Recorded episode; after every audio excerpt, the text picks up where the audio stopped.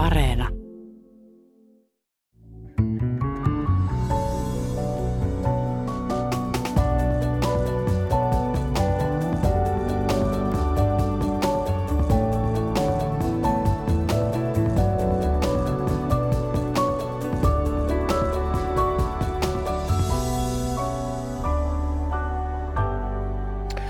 STT kuvasi presidentti Niinistön Aaropojan Paavo Nurmi kisoissa. Nyt presidentti vetoaa julkisen sanan neuvoston periaatelausumaan vuodelta 2014, jotta alle seitsemänvuotiaat jätettäisiin kuvaamiselta rauhaa julkisilla paikoilla.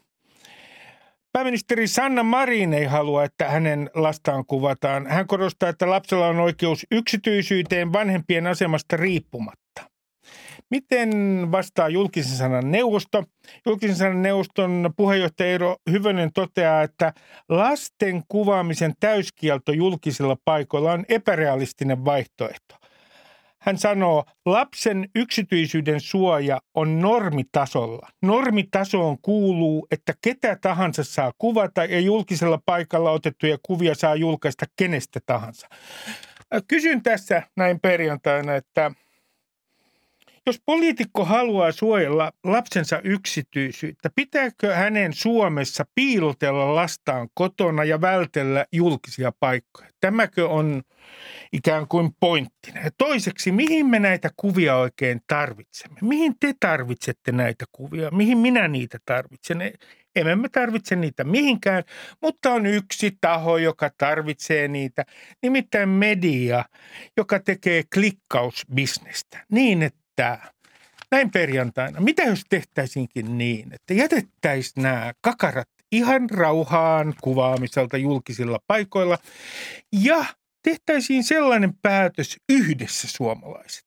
Minähän ajan aina tätä kansallista yhtenäisyyttä, että kieltäydytään ää, katsomasta näitä kuvia ja tehdään protesti medialle, jos poliitikkojen lapsia kuvataan.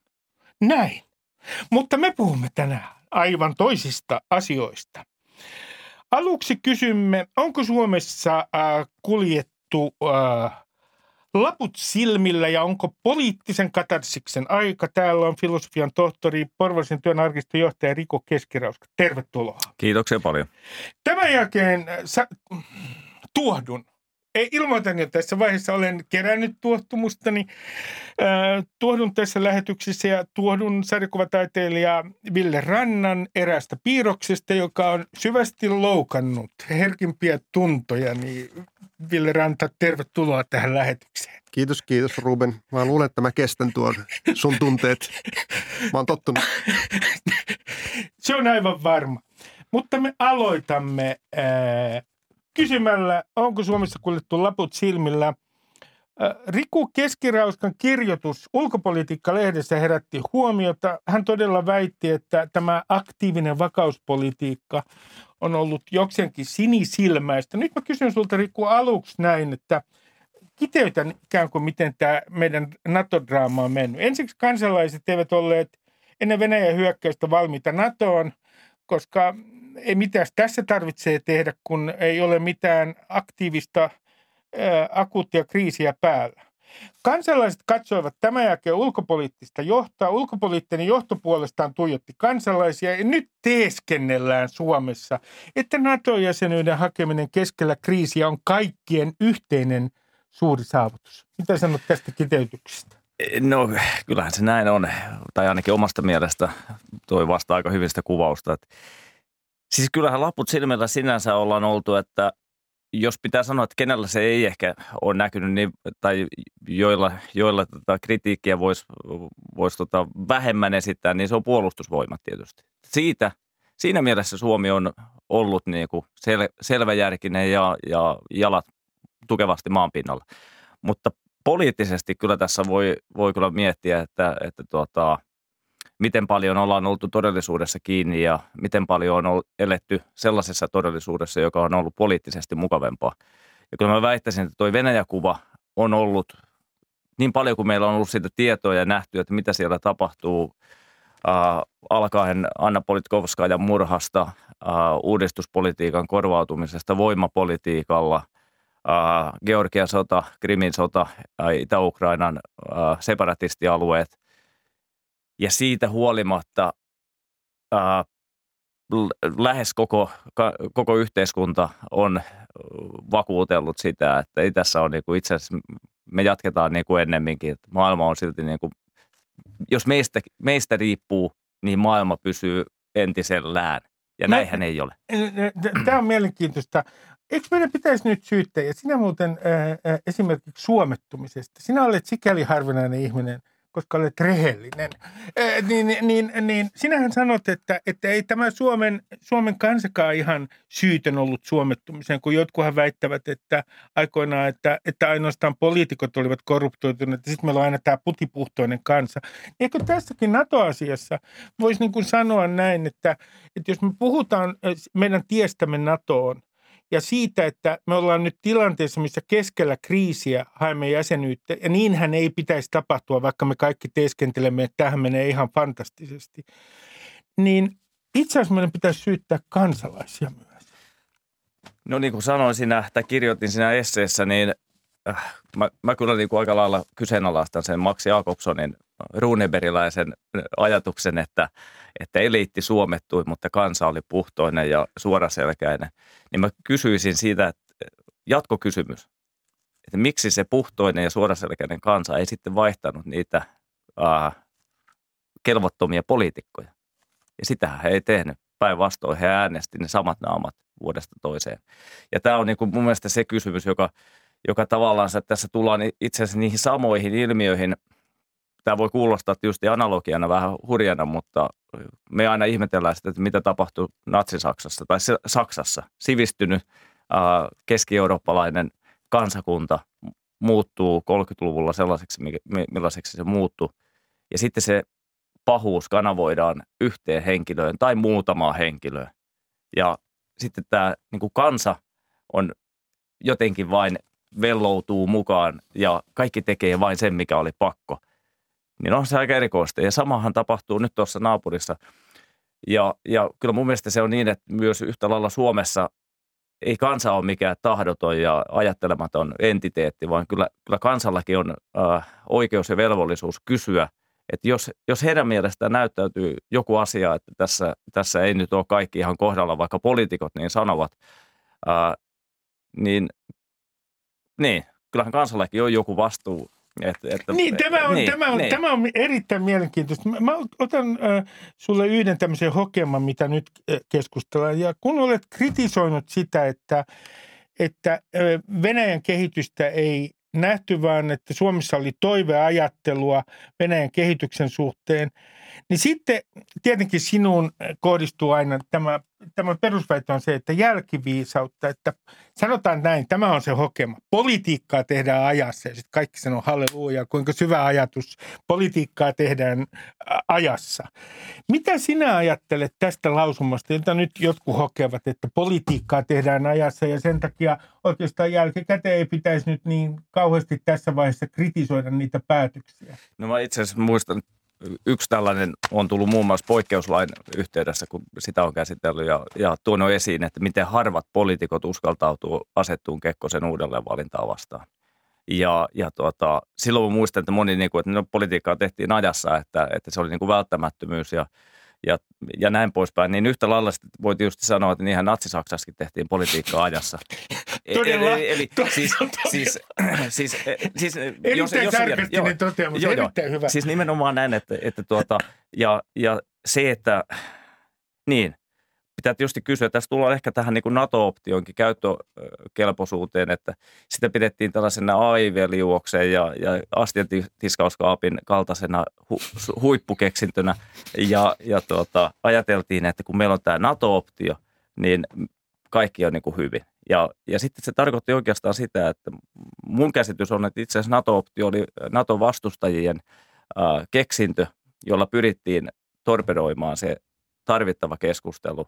Että Eli se oli niin. keskustelun niin, hallinnoinnin väline. Se oli hallinnoinnin väline ja, ja se itse asiassa tuli hyvin esiin siinä, että helmikuussa nämä samat poliitikot, jotka oli pu, li, äh, linnoittautunut NATO-option taakse, he sanoivat, että he ei tiedä tästä riittävästi tästä NATOsta. Niin mun mielestä siinä on niin kuin, kulissit oli niin sanotusti, ne oli romahtanut. Et, e, e, oliko siis sinusta kummallista, että kun tämä prosessi lähti liikkeelle, niin todella näytti siltä, että tämä eduskunta on, niin kuin, että siellä valitsee suuri hämmennys. Mistä se hämmennys sinun mielestäsi johtui? No se johtuu just niin siitä, että, että se todellisuus olikin niin hämmentävä, että kun sitä ei ollut, mä, mä koen sen niin, että itse asiassa siinä on joku defenssi aika monella poliitikolla ollut, että, että siis alataan uskomaan siihen omaan poliittiseen kuvitelmaan, joka rakentui siihen aika lailla. Monellahan oli, siis se, mä pitäisin sitä aika kiistämättömänä faktana, että aika isolla osalla poliitikkoja oli hyvin voimakas NATO-vastainen linja – ja, ja joillakin tämä näyttäytyy jopa sellaisena aggressiivisena. Katsot jotain äh, haastatteluja, näitä, tämä yksi kuuluisa haastattelu oli siitä, kun halla herra Paratko, kehtäisi vihjata, että Saksan äh, kaasuputkitoimitukset saattavat ollakin voimapolitiikan väline, niin mikä tuohtumus siitä tulikaan erään demaripolitiikon, että kuinka, kuinka kehtaatkin tällaista mennä niin kuin sanomaan. Ja, ja tuota, ja nyt sitten mitä on tapahtunut, ne, nämä samat poliitikot, jotka, jotka oli siellä hyvin voimakkaasti estämästä tätä, tätä tuota, Venäjän voimapolitiikan käsittelyä ja NATO-option äh, viemistä sille seuraavalle tasolle, niin he, he on sitten sanonut, he, esimerkiksi Helsingin Sanomissa oli tämä iso Heinaluoman haastattelu, jossa, jossa tuota, äh, poliitikko kertoo, kuinka hän on kiukutellut siellä kotona ja heitellyt sitä mitalia sitten siellä. Niin, Putinin on tämä mitalia. Niin, et, eli Roski, siinä on se, se sen siis roskikseen, Eero Heinoluoma. Nimenomaan. Tämä, ja, ja tuota, että siinä on se katarsis justi, joka kuvastaa sitä kohdistuksen omasta äh, tarvetta puhdistautua ja irrottautua siitä menneestä todellisuudesta. Ja se ottaa koville. Se, se ottaa koville, siihen menee ä, aikaa, mutta ä, kun sä puhut tästä poliittisesta katarsiksesta ja että semmoisen aika on Suomessa tullut, sehän tarkoittaa jonkinlaista katarsista, jos mä vähän epämääräisesti sen käännän, ehkä psykologinen puhdistautuminen, ä, jossa käydään tunteet läpi, niin on sen jonkinlainen määritelmä. Niin mitä tämä poliittinen katarsis sun mielestä nyt ihan konkreettisesti tarkoittaa? Tarkoittaako se siis sitä, että me väitellään tästä lähihistoriastamme ja me niin kuin riidellään, koska nythän on samaan aikaan sellainen ilmapiiri, että venettä ei pitäisi liikaa keikuttaa.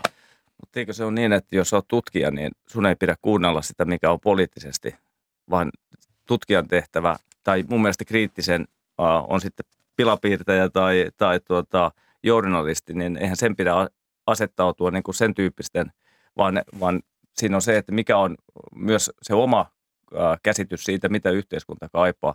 Mun mielestä tämä avoin keskustelu on itse asiassa Suomen turvallisuuspolitiikan yksi ydin osista, joka, joka on jäänyt tekemättä. Että turvallisuuspolitiikka, joka nojautuu keskustelemattomuuteen ja tiettyihin tällaisiin tosiasioihin, jotka tulee jostain e, tällaisina pysyvinä entiteetteinä, niin senhän takia me ollaan tässä tilanteessa, että nyt me ollaan siellä turkkilaisessa basaarissa.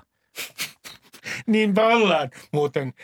Niinpä ollaan. Siis, ja, ja syödään halvaa. Tämä on niin kuin mun mielestä, tää, mä en sano tätä niin kuin faktana, vaan tämä on mielipide, uh, puolivilli, puolivilli historiatutkija vil, uh, mielipide, mutta siis nimenomaan se, että, että, että kun me mentiin sinne nurkaukseen NATO-option kanssa, ja me, me todellakin käytettiin se NATO-optio siinä, se oli, poliittinen narratiivihan lähtee siitä, että tämä oli paras hetki – mutta nyt me ollaan kuitenkin siinä tilanteessa, että, että tuota... Eikö, eikö tässä ole se, niin se ydinvalhe tässä on nimenomaan se, mihin viittasin tuossa alussa, että me niin teeskennellään tässä, että tämä meni niin kuin tämän piti mennä.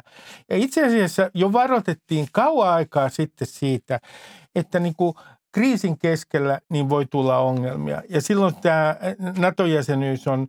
Ää, erittäin, saattaa olla erittäin ongelmallinen asia. Meillä on nyt käynyt hyvin. Meillä on myös ehkä ollut vähän onnea tässä, paitsi että meillä on tämä basarikauppias Erdogan, joka, joka kiristää meitä. Mutta että tässä on tällainen kansallinen itsepetos menossa, että tämä meni just niin kuin me haluttiin. Niin siis, no mutta eikö äh, suomettumistakin ole pidetty aina äh, menestystarina. Oh, niin, niin totta kai, kyllä. Totta kai siis, ja siis se kuuluu tietysti äh, myös niin kuin politiikkaan, että totta kai kaikki pitää niin kuin perustella, että jos joudutaan niin kuin ongelmiin, niin niin myös sille pitää löytyä sellainen kunniallinen tapa. Siis tästä just niin kuin, että tässä keskustelussa tulee helposti se, että tässä etsitään niin kuin syyllisiä pelkästään. Mm. Mä, mun mielestä se ei sinänsä ole kovin rakentava, mutta mun mielestä se, mitä, mitä mä yritän, yritän niin kuin oma, oman uh, kirjoitustyöni kautta esimerkiksi tuoda e-, esiin tai näiden keskustelujen se, että, että kyllä mun mielestä aina tietty, tietynlainen rehellisyys ja sellainen peilin eteen meneminen on rakentavampaa kuin se, että me aina sysätään se syy jollekin, jollekin muulle tai jollekin pienelle tuota, niin kuin suomittumisen aikana, niin sitten nämä toisinajattelijat oli itse asiassa se ongelma, koska ne toi esiin niitä asioita, joita ei olisi saanut tuoda esiin. Eli niin. sen peilin. Niin äh, kyllä tässä on vähän sitä samaa, että niin paljon kuin tässä voidaan syyttää Putinia siitä, mihin on jouduttu, niin kyllä mun mielestä me voi, tai meidän kuuluisi myös syyttää vähän itseämmekin. Että kyllä mekin ollaan tämä, tämä on mielenkiintoista, koska siis viime kädessä sun kritiikki ulkopolitiikka-lehdessä, niin siinähän se, se pointtihan on siinä, että johtajien olisi pitänyt johtaa välittämättä kansalaisten mielipiteestä. Onko tämä se, mitä olisi pitänyt tehdä, siis Naton suhteen? Mun mielestä siis siinä suhteessa, että nyt äh, mielipideilmastoa ei edes pyritty muuttamaan. Ja ja tästä tietysti joku voi sanoa, että eihän sellaiseen, äh, että se olisi ollut epädemokraattista, jos vaikka tätä olisi lähdetty ylhäältä alaspäin viemään. No se, se on sitä, mutta yhtä lailla sitä ei edes pyritty.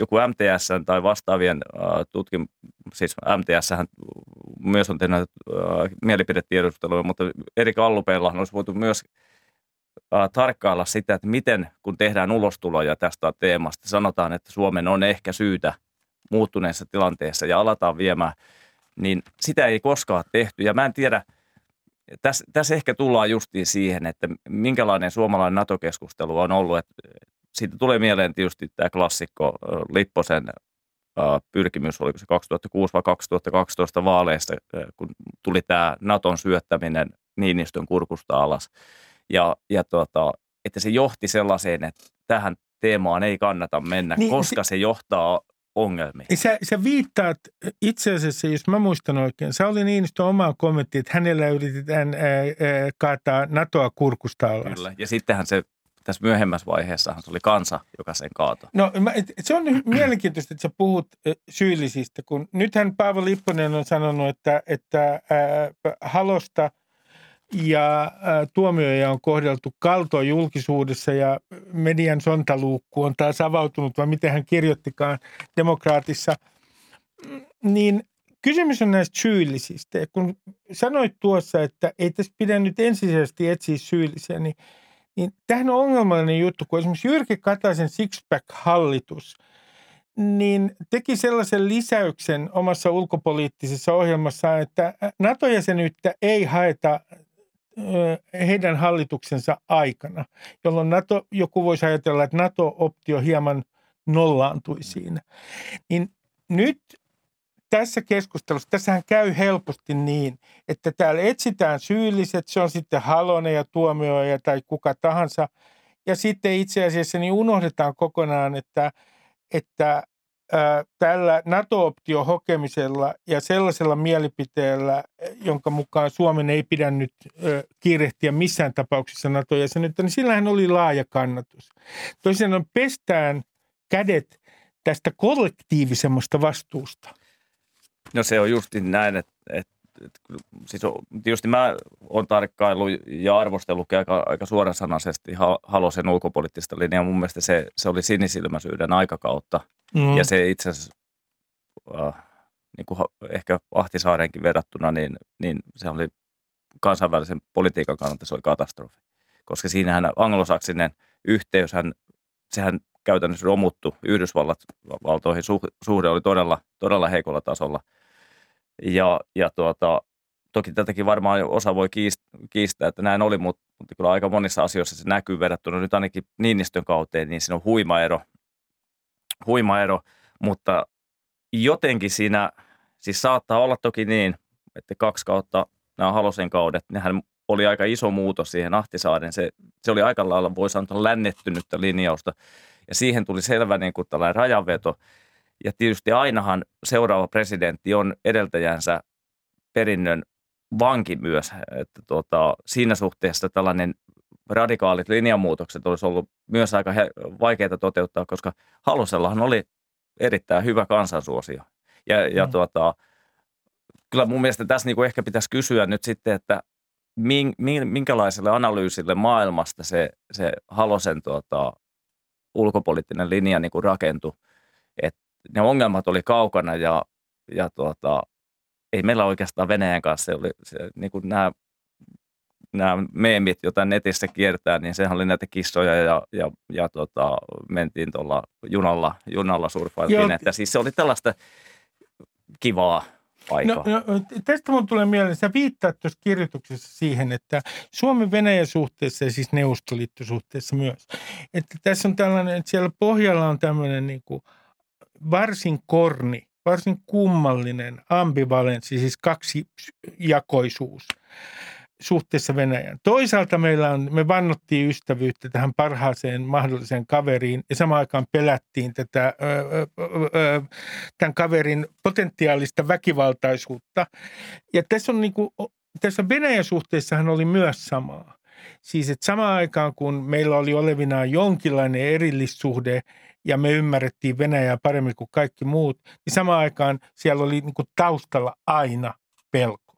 Mihin tämä sun mielestä tällainen äh, on sitten johtanut siis? M- mitä tästä kaksijakoisuudesta seuraa? No siitä seuraa, niin kuin mä siinä taisin kirjoittaa, että me ollaan niin kuin sairastuttu osin, osin itsekin siihen, että, et, ja ne taustat juontaa ihan sinne suomettumisen aikaan, että, että on se sitten Tukholman syndroomaa tai, tai jotain muuta tällaista, että me tavallaan – me tavallaan tietyissä asioissa toimitaan ihan rationaalisesti, niin kuin mä vihjasin tähän puolustusvoimien ja sitten sit onhan tässä ollut tätä lännettymiskehitystä.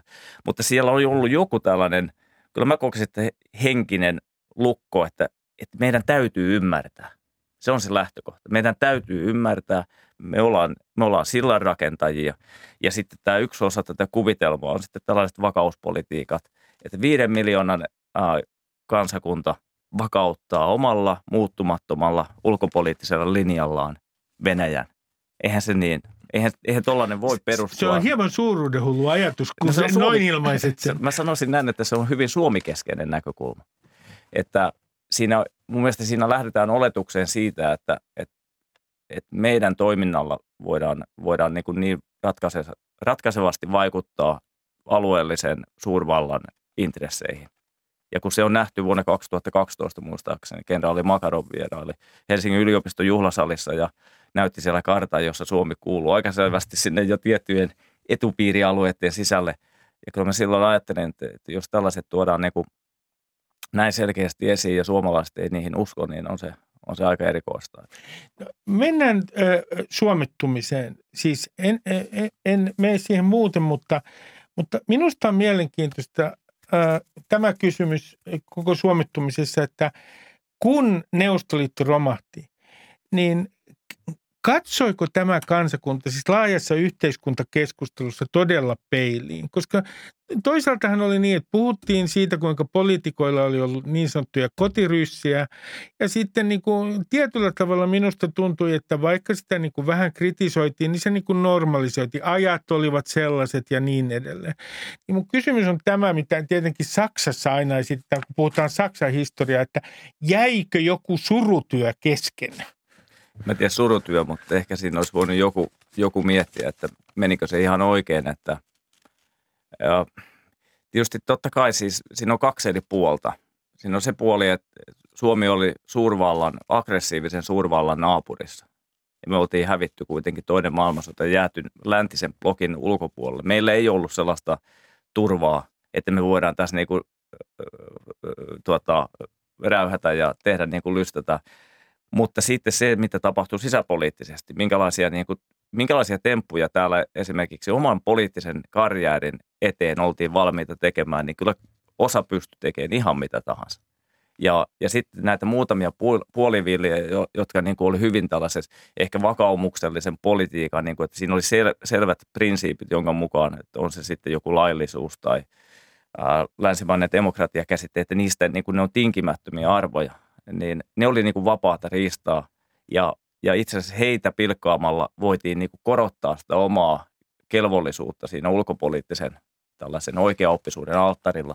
Ja tämä on niin kuin se, että tämä ei, ole, tämä ei oikeastaan ole kovin monia edes kiinnostanut. Aika harva on niin kuin myöntänyt, että, että tässä itse asiassa tehtiin mitään väärin. Mä tässä hiljattain yritin eräältä tunnetulta poliitikolta kysyä, että mitäs Jori C. Andrewtista on tällaisena, tai niin kuin puhuttiin länsi, jotka on luonut suhteita länteen, niin kovin vaikeaa se oli myöntää, että, niin, että kyllä se Jori C. Andrew itse, itse asiassa oli aika merkittävä tekijä, että hän yksittäisenä poliittisena toimijana loi suhteita Yhdysvaltoihin silloin, kun se ei oikeastaan kiinnostanut, tai se oli itse asiassa todella huono asia. Mut, mut, mutta niin. Riku, tässähän on yksi äh, juttu, että kun tarpeeksi monet ovat tietyn, tietyllä kannalla, niin suomittumisen aikana myös tänä päivänä, kun lauma – jos sanotaan oikein ilkeästi, kun lauma on tiettyä mieltä. Ja kun on tarpeeksi monta ihmistä, jotka on vastustanut ennen Venäjän hyökkäystä Ukrainaan NATO-jäsenyyttä tai suhtautunut siihen vähintäänkin skeptisesti, niin se, silloinhan se tarkoittaa niin suomittumisen suhteen kuin nyt tässä tilanteessa sitä, että asiasta ei haluta niin kauan paljon keskustella, koska syyllisiä on liikaa. Niin, no näinhän se on ja sit, tässä on ehkä se syy, minkä takia ei se ole sattumaa, että mä kirjoitin tuon esseen siihen ulkopolitiikan lehteen, vaan mä oon ajatellut niin, että, että tuota, tärkeintä on se keskustelu ja siinä on niin se, että jos viesti vie ja halutaan ampua sitten sen, sen ikävän viestin takia, niin olkoon sitten niin. Mutta kyllä mä näen, että ikään Suomi on jo sen verran niin kuin kypsä kansakunta, että me pystytään, niin kuin, oli tilanne mikä tahansa, niin, niin me pystytään keskustelemaan.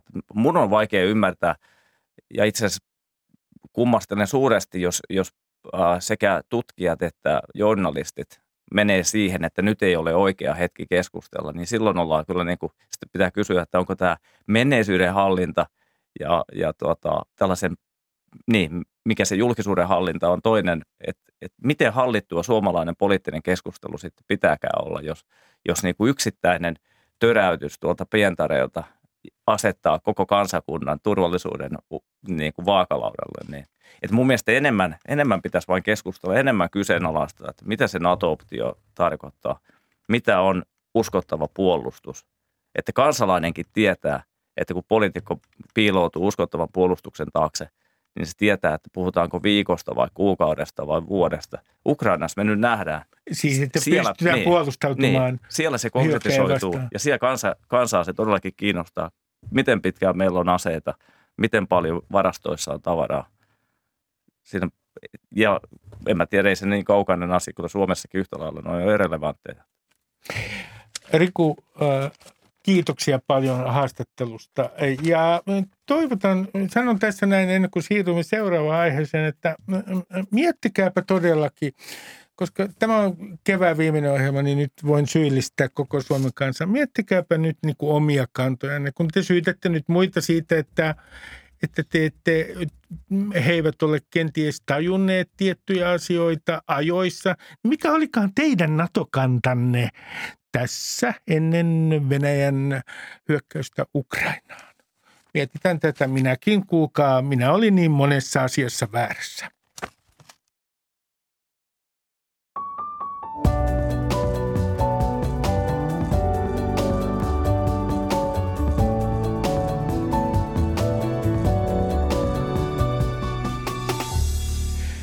Ville Ranta, sarjakuvataiteilija, tervetuloa ohjelmaan. Kiitos. No niin, nyt on viikon tuostumuksen aika. Tässä piirroksessa, se on julkaistu 14.6. iltalehdessä sinun piirroksesi. Er- Erdogan eli Erdogan pyllistää Peppu Paljaana. Tässä yhteydessä jo haluan sanoa, että minulle Erdoganin takapuoli on pyhä.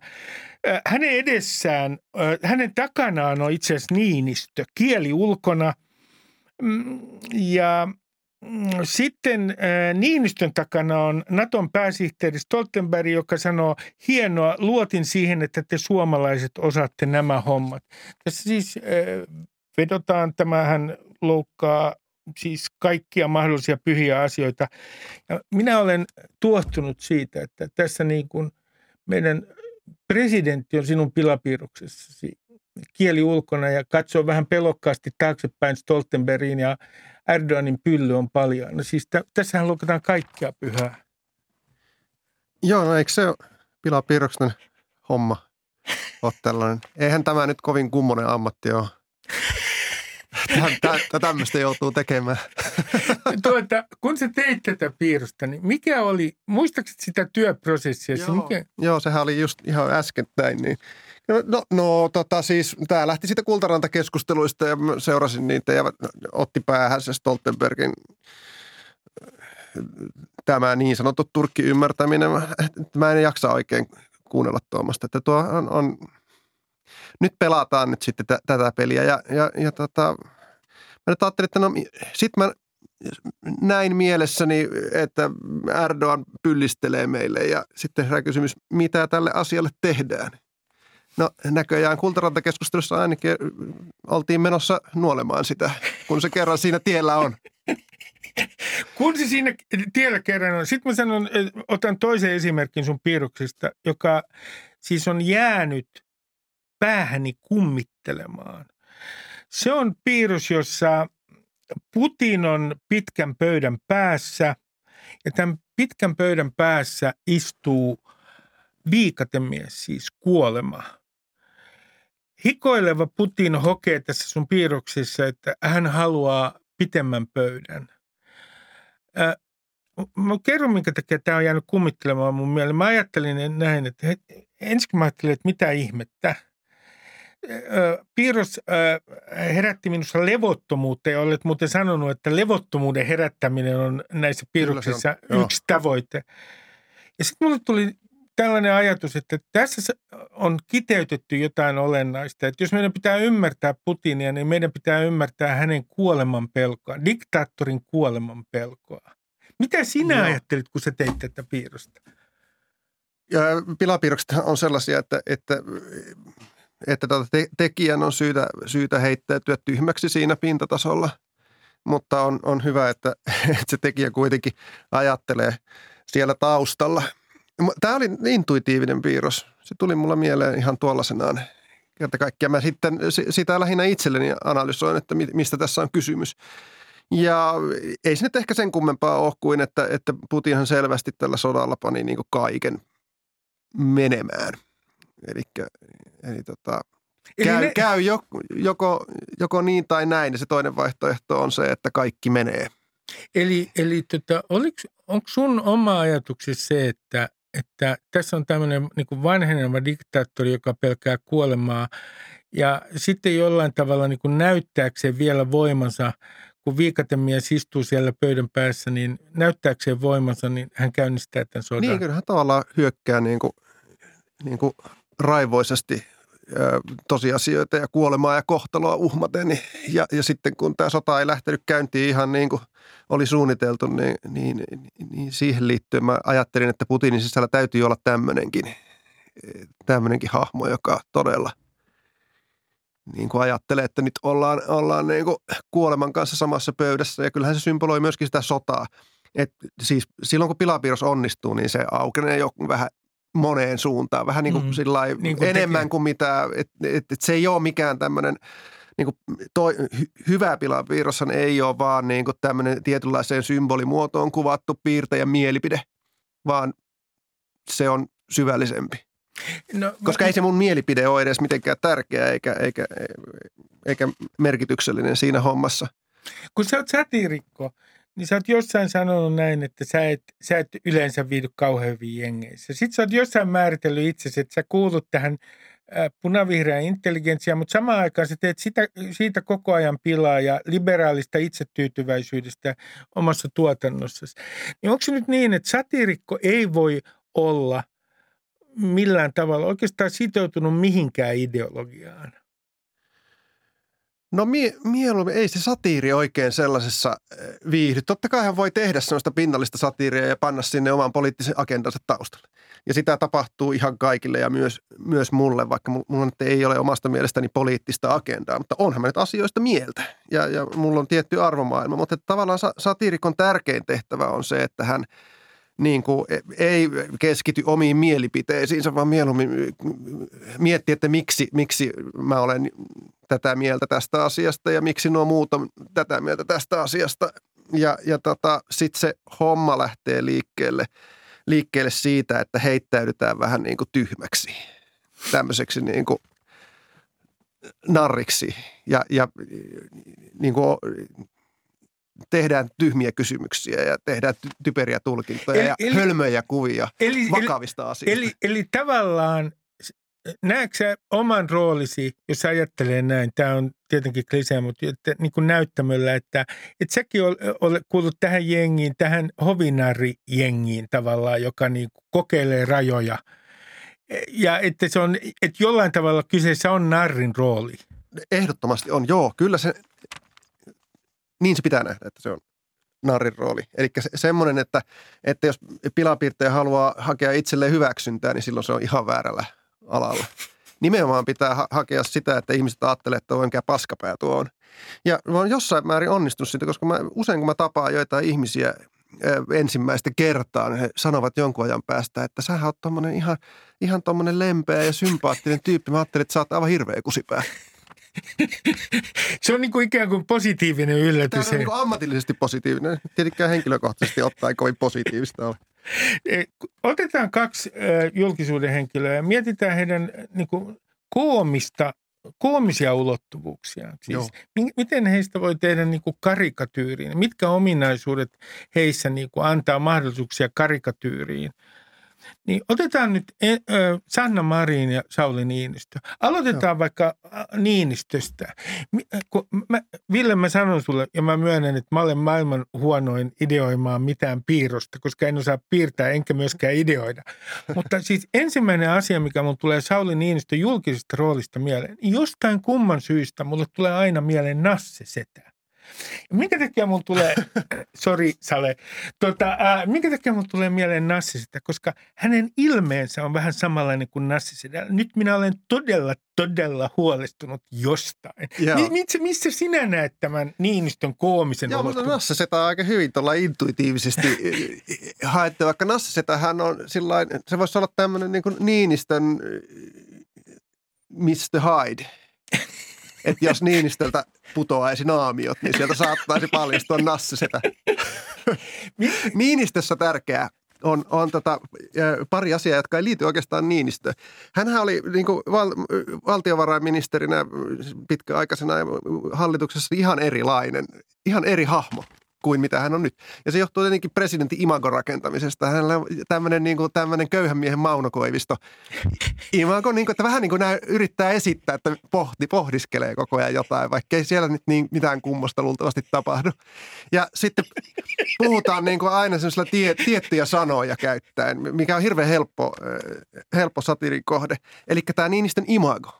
Ei niinkään Niinistö itse, vaan Niinistön imago on, on tärkeä. Ja sitten toinen asia, joka – joka Niinistössä on ehdottomasti niin kuin satiirikon ykköskohdan tämä kansansuosio. Hänellä on aivan järjetön kansansuosio. Siis, se... Eihän se nyt ole demokratiassa sopivaa, että poliitikolla on tuommoinen suosio. Ää, nyt on jokin on vialla. Ää, kenestä, kenestä sinun mielestäsi pitäisi syyttää, jos ajatellaan satiiria, niin voiko kansaan niin kuin onko kansasta satiirin tekeminen niin kuin vaikeaa tässä suhteessa? Jos ajattelee tätä Niinistö-ilmiötä, niin senhän pitäisi niin kuin tavallaan kohdistua tähän Suomen kansaan, joka tietyllä tavalla tykkää tietyn tyyppisistä vallanpitäjistä, joka on todella huolestunut jälleen kerran ja joka on kenties herättää vähän, niin kuin Niinistö minun mielestäni vähän herättää myös pelkoa.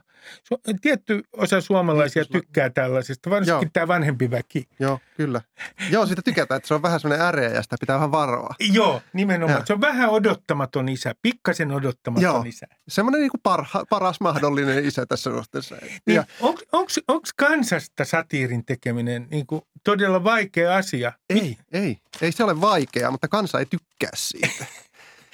Sehän ei ole sinua hidastanut no, koskaan. Niin, no kukapa, kukapa siitä nyt tykkäisi, että, että joutuu pilkan kohteeksi. Mutta mä, mä oon siis äh, tästä – tosi monet, niin kuin myöskin minun alalla, on, on sitä mieltä, että, että tuota, tavallisia ihmisiä ei saa pilkata. Mutta mä, mä olen tästä eri mieltä.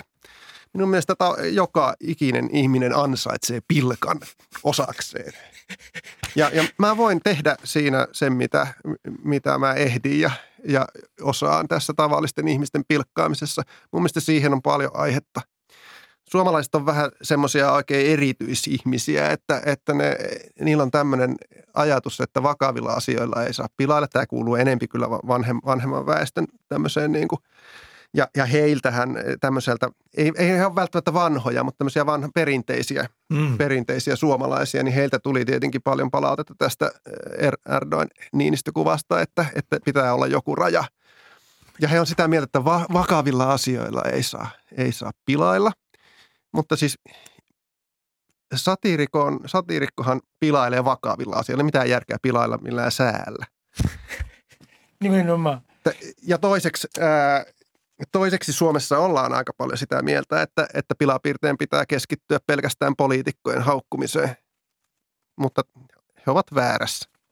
Otetaan tämä toinen henkilö, Sanna Marin, hänen äh, ikään kuin koominen ulottuvuutensa. Ensimmäinen Ville Ranta, mikä minulle tulee mieleen, niin kuin, mulle tulee ensimmäisenä mieleen – yleensä on selkokielisten uutisten uutisten lukija. Ja, ja siis ensimmäinen koominen juttu, mikä minulle tuli mieleen, että kun hän kertoo minulle asioita, niin minulle alkaa, minusta alkaa tuntua, että minä olen tollo, jolle puhutaan. niin ja ootko huomannut, että tosi monet tässä tapauksessa kyllä naispoliitikot on kopsanneet tänne. En ole huomannut. Ne puhuu en. ihan samalla tavalla. Radion panee päälle, e- eikä, ja siellä on joku, vaikka Annika Saarikko tai melkein kuka tahansa, niin luulee, että siellä on Sanna Marin. Ne kaikki haluaa puhua nyt samalla tavalla. Mikä sun mielestä hänessä on äh, koomista? Ää... Hänen julkisessa hahmossaan. No korona-aikanahan hänessä hauskaa oli pilapiirteen kannalta se, että hänellä oli aina sama, samanlaiset vaatteet ja aina samalla, hän oli aina saman, täsmälleen samannäköinen. Mustiin pukeutunut semmoinen tuota, ju, juuri tämmöisen listojen kohta yksi, kohta kaksi. Hän muutti sitä tyyliä tuossa niin viime kesän jälkeen. Yhtäkkiä hänestä tuli semmoinen vähän valoisampi ja alkoi alko hymyillä. Mutta tota, no, no Sanna Marinhan on tämmöinen tappajarobotti Tämä on hauska kuulla.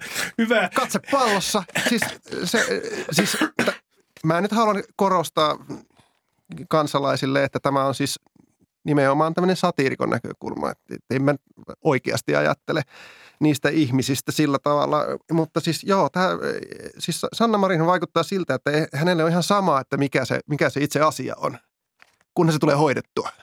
E, toi on, tuo on erittäin, erittäin erittäin määrätietoinen. Joo, hän ei ole mikään, mikään arvopoliitikko. Kyky. Ja, ja, tota, ja äärettömän tehokas selkeästi. Yksi asia, mistä minun kollegani minua muistutti jo kauan aikaa sitten, että, että hän sanoi näin Sanna Marinista, että Sanna Marin on demari, joka näyttää kokoomuslaiselta. Joo. Tai jonkun suuryrityksen viestintäosaston johtajalta – Saatko mitenkään kiinni tästä? Demari, joka näyttää kokoomuslaiselta. Joo. Joo, mutta tämä on vähän jo semmoinen, niin kuin, tähän sisältyy selvästi sellainen perinteinen käsitys Demarista. Hmm, aivan. Tämä on sukupol- sukupolvikysymys selkeästi. Tämä, Ton, tämä on poliitikkojen nykytyyli tämmöinen niin kuin ja, ja siihen liittyy tämmöinen, liitty, liittyykö tähän semmoinen tavallaan semmoinen stereotypia demareista, että he pukeutuvat jokseenkin vähän tyylittömästi ja kenties he ovat myös vähän lihavia, eivät ehkä niin lihavia kuin perussuomalaiset, mutta lihavia kuitenkin ylipainoisia kuitenkin. Ja sitten, että nuorekkuus puuttuu tästä demarin stereotypiasta kokonaan. Joo, kyllä. Kyllä tämä passaa semmoinen vanha ja AY jyrä, jolla pitää olla vähän massaa ja, ja, ja tota, sitten vähän sellainen törsti. Mutta tämähän on ehkä perinteinen, mun mielestä tämä kokoomukseen liittyy. Muistan, että piirsin tästä aiheesta pilapiirroksesta joskus silloin, kun Alexander Stubb oli pääministerinä, kun oli tietyt kokoomuslaiset, esimerkiksi Harkimo, ja hän oli silloin vielä kokoomuslainen muistaakseni. Ja, ja jotka, jotka niin kuin, niin kuin monet tavallisetkin suomalaiset oli sitä mieltä, että Stubbin ongelma on se, että se on liian terveen ja urheilullisen näköinen. Se ärsyttää ihmisiä. Siis äh, siinä oli jotain, Stubin hahmossa oli jotain, joka äh, täydellisyydellään jollain tavalla loukkasi Liian meitä. tehokas. Ja äh, niin, liian, liian freesi, liian tehokas. T- tulee suor, suorituspaineita tavalliselle kansalaiselle. Tämäkö on meidän johtaja, tämäkö on meidän, meidän niin kuin tämmöinen esikuva. Ja Sanna Marin on saanut samanlaista näistä leuka, leuanvetoja, pallon heittäminen. Sehän kehtasi heittää palloa, vaikka oli vasta ollut koronassa neljä päivää sitten. Joo, siitäkin hänet saatiin. Erittäin hänet, vaarallista. sa- hänet saadaan kiinni koko ajan Kiinni jostain. kaikesta, joo, mi- mikä on, mikä on hauskaa. Mutta mut siis joo, su- suomalaisen poliitikon ei sovi olla liian terve, koska ihmisillä tulee huono omatunto. Tämä on hyvä, tämä on hyvä neuvo seuraaviin presidentinvaaleihin. Mutta nyt kysyn sinulta, koska kun mä näin tämän, tämän sun äh, pilapiirroksen äh, äh, Niinistöstä, joka äh, seisoo Erdoganin takapuolen edessä kieli ulkona ja katsoo vähän pelokkaasti Stoltenbergiin, niin mä ajattelin näin, että minä en uskaltaisi koskaan tehdä mitään tuollaista. Siis mä en uskaltaisi. Mä ajattelin, että tässä on joku, että mulle tuli sellainen tunne, mulle tuli ehkä se kaikkein eniten tästä äh, Suomen presidentin haamosta. Jens Stoltenberg ei ole minulle pyhä. Mutta mä kysyn sulta tällaista, että sensuroiko se koskaan itseäsi sillä tavalla, että sä huomaat, että sulla tulee tällainen päivä, että ei, tätä mä en voi tehdä. Tämä on mun omasta mielestäni hyvä, mutta tämä menee niin pitkälle, että tätä ei voi tehdä. Öö, joo, kyllähän siis pilapiirroshan voi olla tosi huono niin kuin omastakin mielestä silloin, jos se on jotenkin liian, liian semmoinen niin kuin, liian karkea. Et, et, tota, ei, eihän, ei mun, mun niin kuin, ei mun tyyli tai mun näkemys, ta, taiteellinen näkemys ole se, että mitä inhottavampi piirros, sen parempi. Vaan, vaan se on semmoista, niin kuin, siinä pitää olla oikea rytmi ja siinä pitää olla tietty juttu, että se menee läpi. Ja sitä, sitä on nykyään helppo tarkkailla, kun on sosiaalinen media, jossa, jossa tulee palautetta ihan hirveästi. Se, se kyllä, vaikka se tekee työstä vaikeampaa, niin kyllä se varmaan myöskin parantaa sitä juoksua. No, jos ajattelee tämmöistä pyhän käsitettä, niin onko mikään sellainen, mikään asia niin pyhä sulle, että sä ajattelet, että satiiri ei voi kohdistua siihen. Siis siihen ei saa kohdistua naurua tähän ilmiöön, tähän pyhään ilmiöön, koska nauru olisi loukkaus, sellainen loukkaus, joka jollain tavalla mitätöisi tämän pyhyyden. Ää, siis mä, en, mä joudun miettimään sitä yleisön suhteen, kun ihmisethän on nykyään sitä mieltä, että, että kenellekään ei saa nauraa. Niin kun, kun meillä oli vielä parikymmentä vuottakin sitten varmaan vähän semmoinen julkinen keskustelu, että, että on ne isot pojat, että niitä ei, niitä ei saa pilkata, että ne suuttuu ja sitten tulee turpista saa potkut. Mutta että kaikkia muita saa pilkata. Nyt se on, se on kääntynyt vähän toisinpäin, että nyt näitä isoja poikia pitää pilkata, mutta ketään muuta ei saa. Koska, koska niillä tulee paha mieli. Ja se on tietenkin piirtäjän syy. Et, mä joudun aika paljon miettimään sitä, että, että voiko, voiko ähm, nauraa vaikkapa Prideille. Nythän se asia on taas tässä käsillä, kun pitäähän sitä Prideista jotain piirtää, koska ei sekään ole oikein, jos siitä ei piirrä. Mutta kun, tälle asialle ei saa nauraa. Tota, aiotko kuitenkin tehdä sen siis, että olet jo päättänyt, että sinä, että jos, jos on niin, siis olemassa keksin... sinun mielestäsi sääntö, että sille ei saa nauraa, ja mä olen vähän samaa mieltä tässä sinun kanssa, kun mäkin näen tässä jonkinlaisen rajan, niin, niin silloin sä teet, sun metodis on se, että sä ehdottomasti teet siitä jotain. No kyllä, mutta täytyy yrittää. Ei, ei ole pakko, ei se pakko ole tietenkään, mutta, mutta tota, niin, kuten sanoin tuossa aiemmin, niin kyllä minun mielestä kaikki ihmiset ansaitsee osansa pilkasta.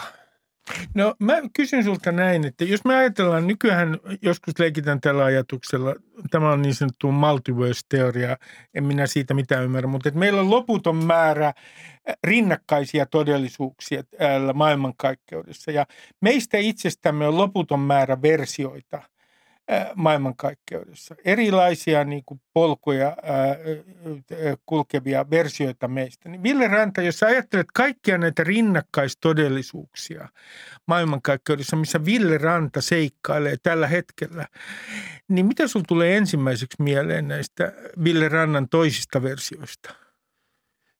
No joo, musta, tulee mieleen sellainen, sellainen vähän hitaalla kulkeva tyyppi, joka, joka kävelee paikasta toiseen, ei koskaan juokse ja seuraa semmoista tarkkaa järjestelmää ja rutiinia ja, ja tekee asioita hyvin sillä niin kuin harkiten ja järjestelmällisesti. Mulla on tämmöinen puoli, joka ei ole päässyt esiin mun elämässä kovin paljon sen vuoksi, että on niin paljon kaikkea ja on lähinnä semmoista sekoilua tämä homma. Ja, ja pilapiirtäminenkin on sellainen ammatti, jossa ei oikeastaan voi suunnitella juuri mitään. Mutta että siellä rinnakkaistodellisuudessa kulkee semmoinen versio minusta, joka, joka hallitsee kaikkea. On tämmöinen, tämmöinen Immanuel Kant-tyyppinen hahmo. Sä oot, äh, tota, Ranskan presidentti on antanut sulle äh, ansio äh, tämmöisen, äh, miksi sitä kutsutaan? Sä olet ansio, ansio ritari, sä olet ritari. Niin ansio legio, mikä se on, sun, sun, kunnialegiona. Su, sun suuri, su, suuri osa sun, äh, mekin koko tuotanto on käännetty ranskaksi. Le Monde on arvostellut sun pilapiirroksia, tai siis sarjakuvataidetta. Ja, ja, ja tota, sit sä kuitenkin teet tämmöisen kirjan, kun valloitin Ranskan, joka on hyvin itseironinen, unelmista, jotka eivät toteutuneet. Ja. Niin äh, mikä, kysyn tähän loppuun Ville, että mikä on sun suhde Ranskaan tällä hetkellä?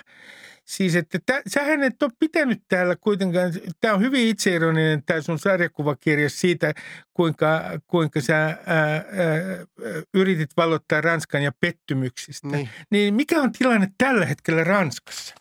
No se on tuommoinen, tuommoinen että se tuo on tietenkin a, aika satiirinen ja itseironinen kirja, mutta kyllä se on myös a, varsin rehellinen. Että, kyllä mulla on aika ambivalentti suhde on, että – no oli se ritaarimerkki ihan kiva, mutta olisi nyt ollut kivempaa, että, että ranskalaiset olisi alkanut lukea mun sarjakuvia sadoin tuhansin ja, ja olisi presidentti voinut antaa vähän rahaa tai jotain Mä, mainetta. Ei, ei ranskalaiset pidä noita kunniamerkkejä sitä paitsi yhtään minä. Mä voi elvistellä sillä ainoastaan Suomessa. Pile Ranta, Kiitoksia paljon haastattelusta. Kiitos. Tämä oli tämän kevään äh, viimeinen ohjelma. Me palaamme syksyllä asiaan. Kiitän äh, ensinnäkin äh, teitä, hyvät kuuntelijat, ja sitten työryhmää, Rommia ja Jussia ja kaikkia äänitarkkailijoita tästä kaudesta. Voikaa oikein hyvin ja miettikää, missä rinnakkaistodellisuudessa te haluaisitte elää. Oikein hyvää kesää.